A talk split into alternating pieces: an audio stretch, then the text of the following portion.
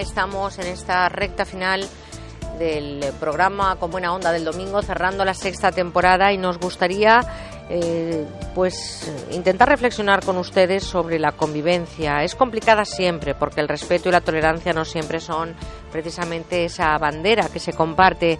Llevarse bien con la pareja, con la familia o con los amigos o con los compañeros de trabajo es todo un esfuerzo en muchas ocasiones, pero cuando hay que convivir con los vecinos, a veces la cosa se complica, no es nada fácil. Ruidos, culturas, hábitos, en fin, ya saben de lo que les hablo. Seguro que les está sonando esto que les digo. Hoy queremos conocer cómo nos protege la ley de la propiedad horizontal en esa convivencia y también en todo lo que afecta a alquileres, propietarios e inquilinos que no siempre tienen esa misma sintonía en acuerdos y en pagos. Intentaremos entender un poquito mejor cómo acercar posturas y desde luego queremos agradecer públicamente que esté con nosotros Ana Moner, miembro de la Junta Directiva de CECU y coordinadora jurídica de Abacu. Ana Moner, buenos días. Hola, buenos días. Y también autora junto con Pilar Rodríguez del libro Propiedad Horizontal y Comunidades de Propietarios. Así que vamos a intentar eh, entender un poquito mejor ¿no? lo que es esta cuestión. Deberíamos integrar eh, ese trato agradable sin ninguna duda, pero la ley de la propiedad horizontal, Ana, ha sufrido varias reformas en los últimos años, el 2009, el 2011 y la última, el 2013. ¿En qué han afectado dichas reformas a los ciudadanos y ahora mismo qué mejoras y qué inconvenientes tiene esta ley? Bueno, realmente las reformas eh, en, lo que es la relación a los vecinos, pues afecta poco. Eh, las reformas han venido propiciando, sobre todo, el que se permita una mayor accesibilidad de todos los ciudadanos, que todos de alguna manera en la finca en la que vivan o trabajen puedan tener acceso. ¿eh? Es decir, que se puedan reformar eh, o se puedan adaptar determinados elementos comunes para el acceso de personas mayores de edad o personas con discapacidad. Es decir, las reformas han venido para que esto sea más fácil conseguir los acuerdos y que se puedan realizar este tipo de obras. Sí, porque además ese ha sido eh, en muchos casos un punto de conflicto entre vecinos, algo incomprensible porque si hay una persona que tiene disminuida una capacidad y necesita un acceso, eh, no sé por qué tiene que ser controversia entre el vecindario, pero bueno, ese es uno de los temas eh, polémicos en muchas comunidades de vecinos. Pero ¿cuáles son,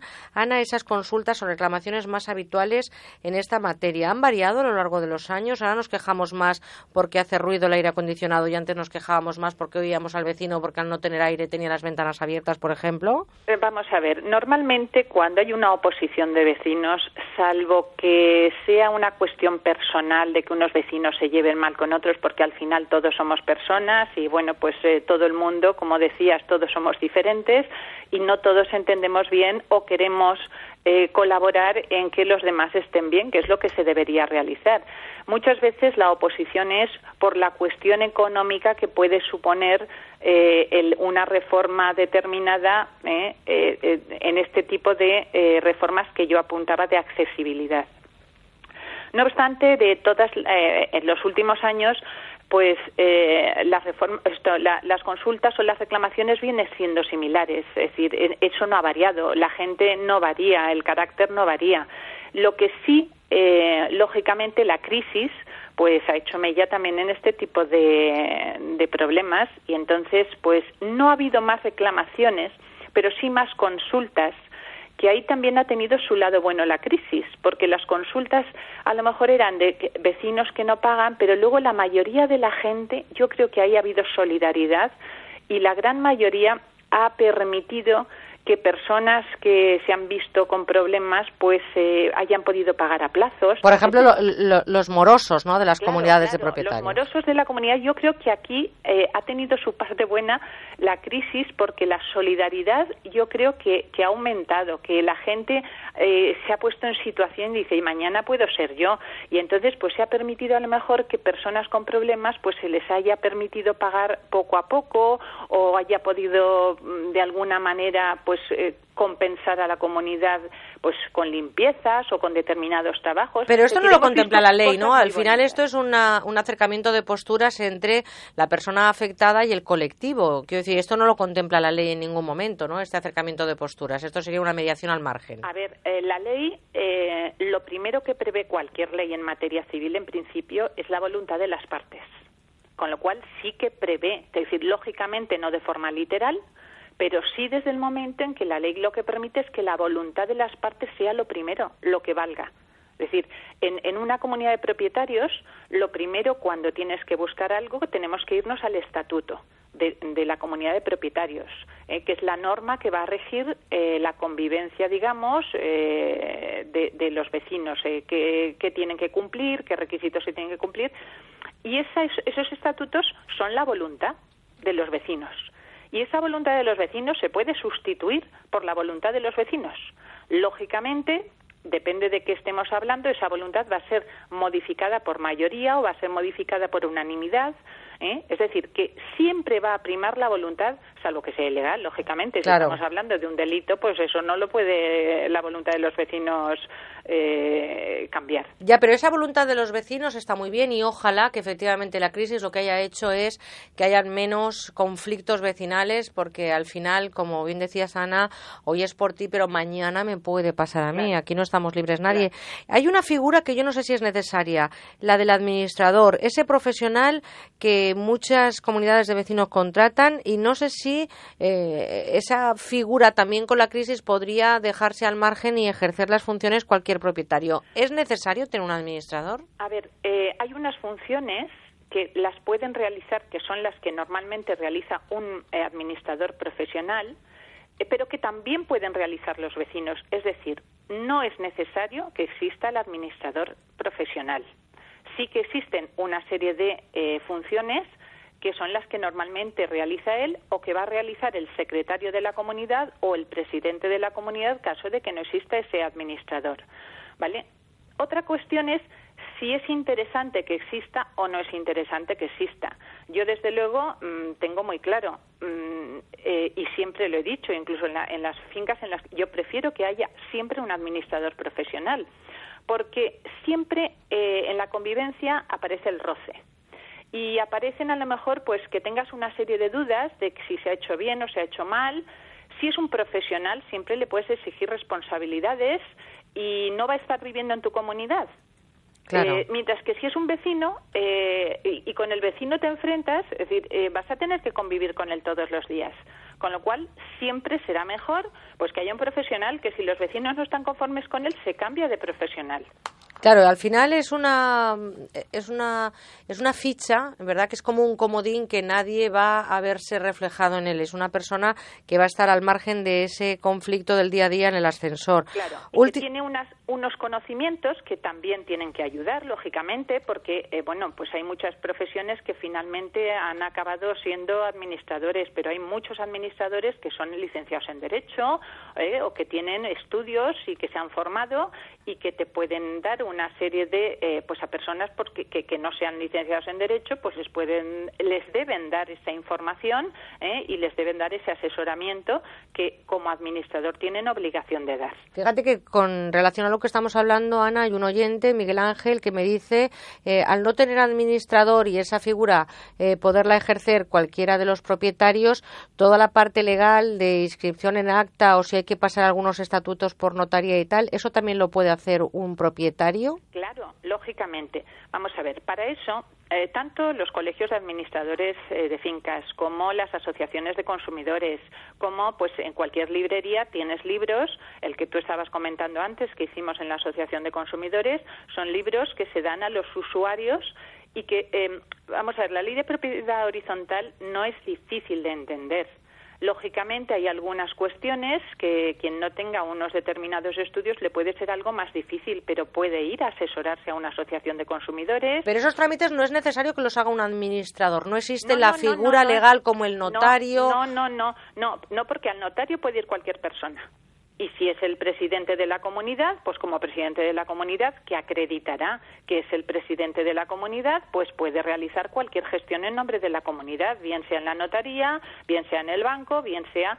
¿eh? Lo único que sí, por ejemplo, hemos tenido eh, a veces eh, em, quejas reclamaciones, incluso ha habido juicios, son los menos, ¿eh? tengo que decir que son muy pocas veces, pero alguna vez con el tema de las cuentas bancarias No se debe permitir que haya una cuenta bancaria de la comunidad de propietarios que esté a nombre del administrador exclusivamente. Las cuentas tienen que ser de la comunidad de propietarios, no el administrador y que él funcione. Administrador me da igual que sea profesional o no, me da igual que sea presidente de la comunidad. El presidente de la comunidad, como mm, persona física, es decir, como Pepe García, por ejemplo, ¿eh? no tiene que tener a su nombre la cuenta de la comunidad. La cuenta de la comunidad tiene que ser una cuenta que vaya a nombre de la comunidad, comunidad de propietarios de la calle. Eh, la que sea, X. ¿vale? Y debe ir a nombre de esa comunidad la cuenta, porque en algún caso se ha producido, bueno, pues eh, que ha habido, se ha sacado del dinero y, bueno, ese dinero ha desaparecido y se ha dejado a la comunidad ¿eh? Eh, pues en una situación lamentable con muchas deudas. Eh, también hay otra consulta, Ana, perdona, con relación a indebida. con relación a esto que hablamos, que hay otro, otra oyente que dice como no tenemos administrador, llegar a un acuerdo a veces en cuestiones es complicado. ¿Qué dice la ley? ¿La mayoría o cuántas partes tiene que haber de acuerdo para que se apruebe algo en una junta? ¿Eso existe algo que la ley marque también? A ver, claro, claro. Como he dicho, lo primero que se tiene que hacer siempre ¿eh? es acudir a ver los estatutos. Es decir, cualquier persona eh, en su escritura de propiedad tendrá reflejado si hay estatutos o no hay estatutos y si en su escritura no consta nada, se va al registro de la propiedad que cualquier ciudadano puede ir y pedir una copia de los estatutos que ahí hay. Y en los estatutos se establecen las normas por las que se rige esa comunidad hay muchos estatutos que lo que dicen es o simplemente que se eh, derivan a lo que la ley establezca. Pues en ese caso hay que coger la ley de propiedad horizontal y ver lo que la ley dice. Yo no puedo decir ahora si es por mayoría o por unanimidad porque no hay una, una eh, general para todos. Depende de las circunstancias, es mayoría, es unanimidad, son dos tercios, son tres tercios, es un tercio, depende del tipo de acuerdos que se vayan a tomar, pues es una mayoría, o sea, es un porcentaje o es otro. Por lo tanto, hay que acudir, si se tiene alguna duda, aunque no se tenga administrador, a una asociación de consumidores o, si no, a libros que, eh, que nos eh, explique de alguna manera la ley. Ana, el eh, tema de la mediación. Últimamente se oye mucho hablar de esa palabra mediación en muchas cuestiones sociales, familiares, etcétera, pero es una herramienta aconsejable para reclamaciones entre vecinos y, si es así, ¿en qué casos? A ver, la mediación es un instrumento para resolver conflictos que es aconsejable no para este tema, para cualquier tema. Puede servir, incluso se están haciendo eh, mediación en materia penal, hasta ese punto.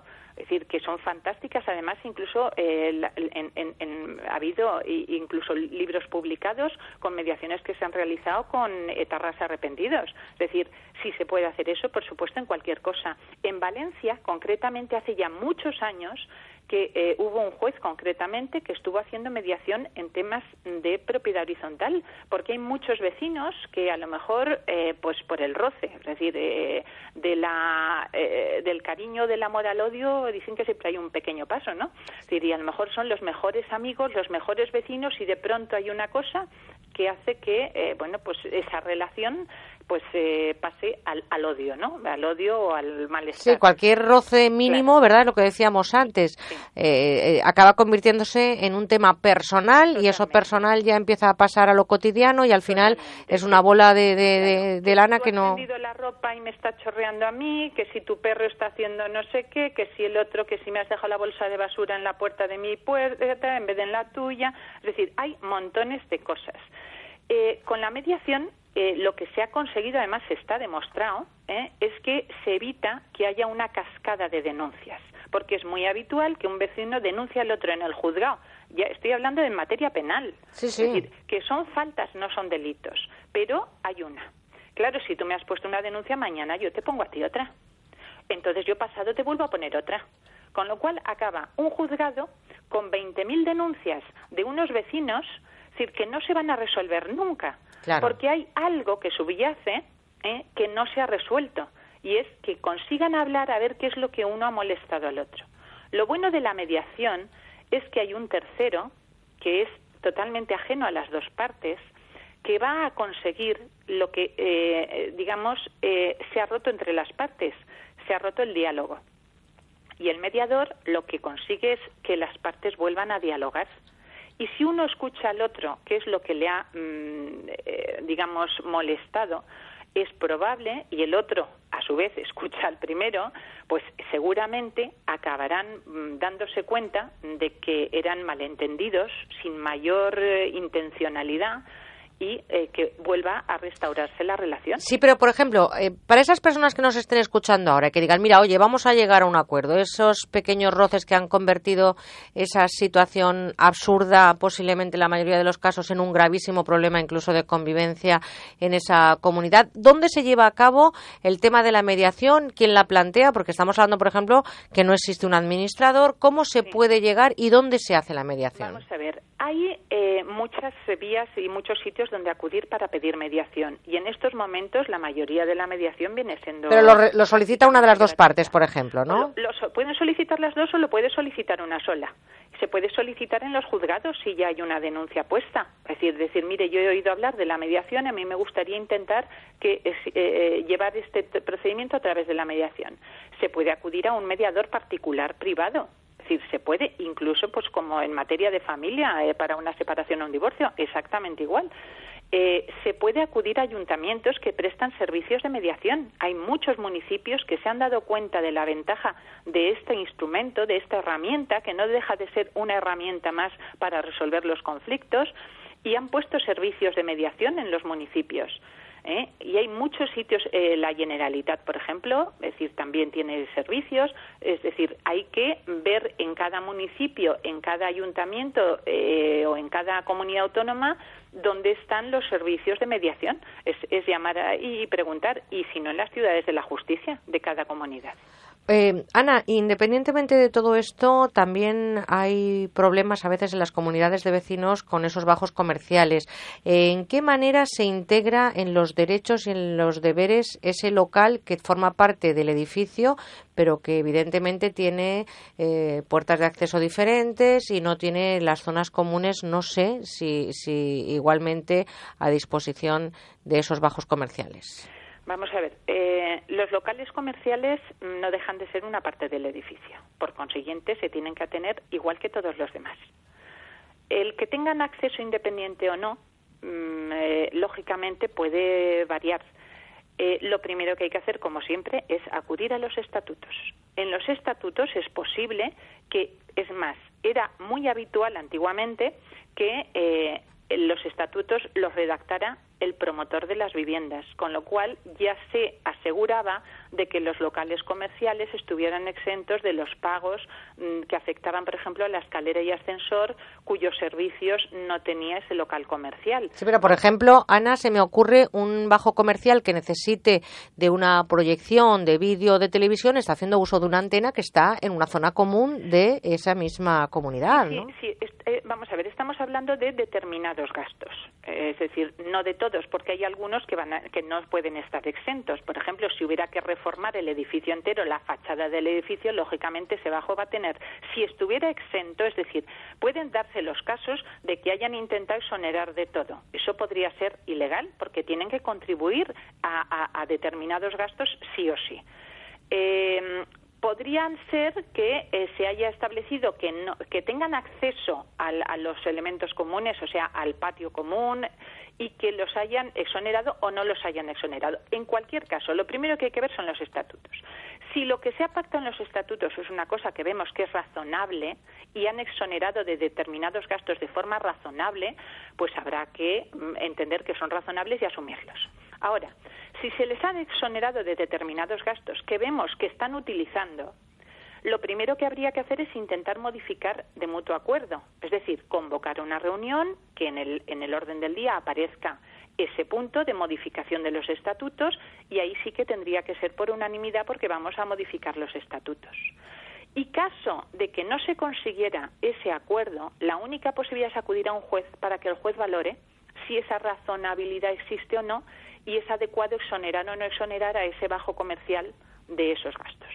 Vamos a ver, entonces, resumiendo, la nueva ley de la propiedad horizontal eh, tiene muy pocas eh, mejoras, ¿no? Ha cambiado muy poco. ha cambiado el tema de la accesibilidad para que todo el mundo pueda disfrutar de esos elementos comunes. Solamente una última pregunta, Ana, de un correo que nos llega desde Salamanca. Dice, ¿qué ocurre cuando un administrador de la finca y el presidente de la comunidad no se ponen de acuerdo de lo que se debe de poner en un acta al final de una reunión?